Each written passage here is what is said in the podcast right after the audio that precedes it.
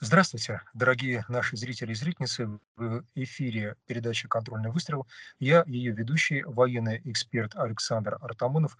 Приветствую вас и хотел сегодня рассказать о недостатках а, некоторых систем вооружений, которыми так гордятся и хвастаются украинцы. Ну, наверное, нельзя объять необъятно. Мы знаем, что даже Швеция сейчас стала поставлять патроны. Есть об этом документ, у меня в том числе в распоряжении.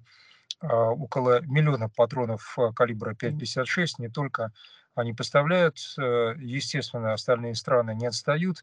Мы помним историю с а, «Гепардом», так называемой системой зенитной, зенитно, зенитным комплексом из Германии, который швейцарцы отказались поставлять снаряды. Мы знаем по поводу того, что сейчас, я этому посвящу отдельный эфир, даже американцы решили поставлять «Мантес» Т 14, насколько мне известна достаточно официальная информация, речь идет о морском беспилотнике. Можно вспомнить о Brimstone системы Спир, британского производства, ракете Конгсберг, э, шведской и так далее. Все эти системы, естественно, как-то надо анализировать, разбирать, потому что мы а, очень хорошо знаем свою матчасть, не всегда знаем чужую, и в этом а, нередко у нас проблемы, потому что, естественно, с красивым иностранным названием что-то в яркой упаковке вызывает иногда трепет священного ужаса. Ну, у украинцев, наверное, а, наши относятся без трепета. Допустим, Джевелин уже а, ЛДНР, армия, армии, это две бригады распробовали, ничего особого они в этом Джевелине не нашли, используя по прямому назначению. А, а собственно, да, конечно, хороший Стингер, но наш комплекс ПЗРК «Игла» не менее хорош, что, к сожалению, в том числе и украинцы сами доказывают, так как они тоже а, достаточно успешно его используют. И вот сейчас им а, стали поступать звери из Франции. А, я ведь не просто так сказал о гепарде. Дело в том, что тогда, когда стало ясно, что гепард, скорее всего, это металлолом, который решили поставить западные страны, тут важно еще упомянуть, что каждый четвертый боеприпас, кстати, не по моим словам, а по словам представителей украинской армии, не стреляет. То есть представляют часто откровенное старье, списная система, естественно, все они оцениваются как новые, интенданты наживаются.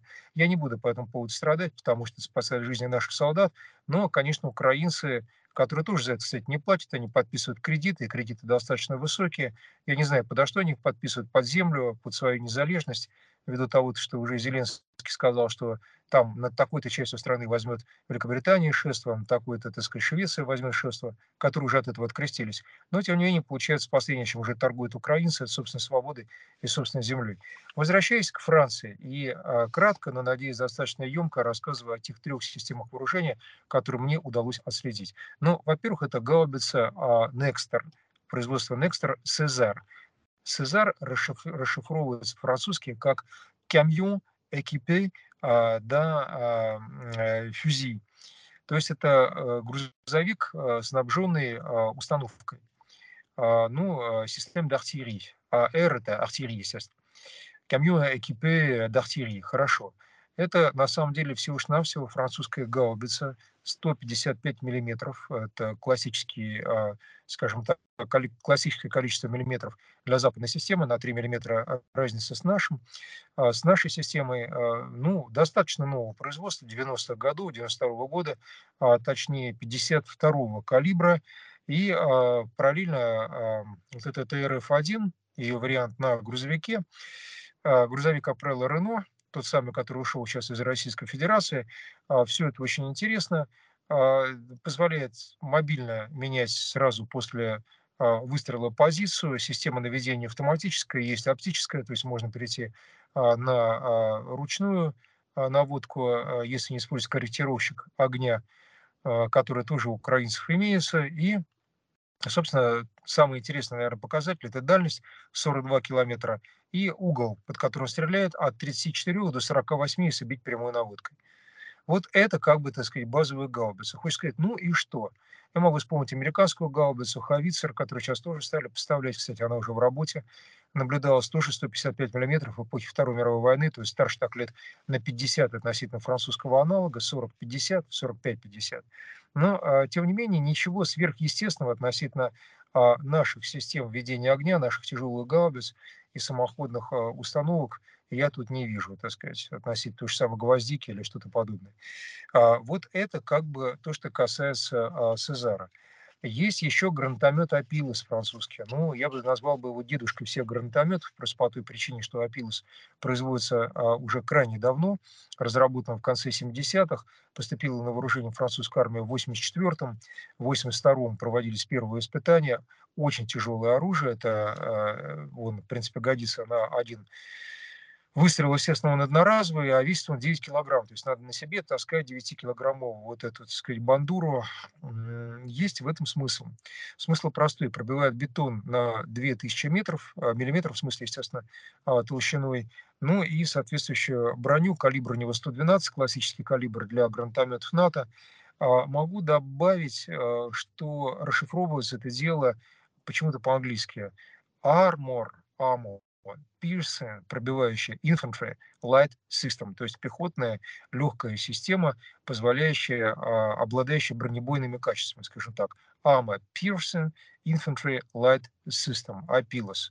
Ну вот, а, собственно, что в нем сверхъестественного относительно а, других видов гранатометов или даже своих собственных ПТРК украинских типа Стугна или наших, так сказать, фаготов и корнетов, которые а, мы имеем. Да, в нем сверхъестественно только одно, как у британско-шведского, ну, в принципе, это шведский концепт НЛО, NLAW, крайне маленькая дистанция до выстрела и крайне сложная подготовка к этому выстрелу. Колпачок снять, там селектор определенный, так сказать, выставить, флажок там надо ставить. Ну, естественно, навести на цель, но вопрос не в этом. Вопрос в том, что дальность у него 300 метров. То есть от 20 до 300 метров. Но до 300 метров, при условии, что вы, конечно, там городской застройке плотной, да, но в поле или в бункере, ну, бессмысленно, потому что вас просто уничтожат. По этому поводу ничего особенного в этом опилосе нет. Опять французы поставляют, я бы сказал, старье. Ну и, наверное, под занавес еще расскажу об одной системе. Она тоже достаточно любопытна, но ничего э, я в ней не вижу. Э, вертолетами интересуюсь вполне, так сказать, профессионально, пройдя авиацию 17 лет. Ну вот, смотрите, есть у них еще любимый мной Экирей. Экирей – это белка, переводится с французского, называется он также, если полностью его, естественно, обозначить, H-125, Airbusовский вертолет – Airbus, хеликоптер, ну, на самом деле, Еврокоптер в Мариньяне производится на юге Франции. Так вот, Airbus хеликоптер H-125. А есть у него военное название, это AS, AS-350, B-3 или B-3 Кирей. Да, хороший вертолет класса Ми-8. Украинцы считают, что в 4 раза экономичнее, чем Ми-8. А, замечательно, есть одномоторный, есть двухмоторный собрать вариант Twin Star. А, при двух силовых установках поставляется он обычно в Штаты. Годится и для спасательной работы. Якобы украинцы для спасательных работ хотели брать на 10 человек он рассчитан. Ну, в том числе годится, естественно, для боевой работы, в точности, как наш Ми-8 обладает возможностью нести внешний груз на подвеске а, вес не более 1,4 тонны, то есть ну, на танк, на тяжелую какую-либо установку не годится никак. Ну и, собственно, никакими особыми системами защиты, кроме тех, которые можно придать нашему Ми-8, не обладает. Зато обладает очень неплохой ценой. Цена у него 2 миллиона 745 тысяч евро. Вот как-то так. Поэтому с поводу можешь сравнить то, что цена раза в три а то и более превышает цену нашего Ми-8, тем более, что Ми-8 а, давно и хорошо известны. Почему я так говорю? Да потому что на сегодня, ну точнее ноябрь-декабрь 2021 года на Украине было только 6 пилотов, которые могли управлять этим самым Еврокоптером. И параллельно только два ангара на всю Украину. То есть ясно, что считать эту машину годной для боевой работы ни с какой стороны не приходится, не говоря еще о ремонтопригодности, о наличии техаптечки и прочее, и прочее, и прочее. По этому поводу я хотел, например, примере Франции доказать простую вещь.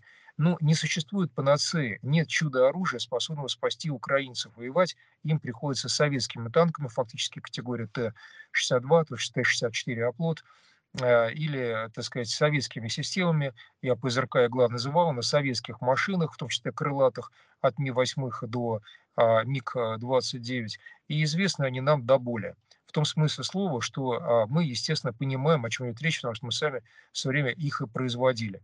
Так что, а, дорогие а, украинцы, нечего рассчитывать на зарубежную технику, не спасет она вас. Прямо-таки, знаете, как по классику русской литературы. Ну что, сынку, помогли тебе твои лехи? Не помогут лехи. Тем более, что управлять этими системами очень долго и трудоемко учиться надо. Ну, хотя бы дам справочно, что для того, чтобы управлять системой Патриот, ЗРК, зенитно-ракетный комплекс, требуется обучение до года, минимально 6 месяцев. Нет у вас этих 6 месяцев, и года у вас нет. Так что, э, я думаю, в данном случае имеет место коммерческий интерес западных стран, которые воюют до последнего украинца и до последнего патрона и ракеты, которые не поставят этому украинцу по залог его земли и а, его, простите, свободы. Землю, кстати, я имею в виду вполне именно как землю, потому что чернозем украинские уже увозили за рубеж вагонами, начиная с Третьего Рейха, с той самой эпохи.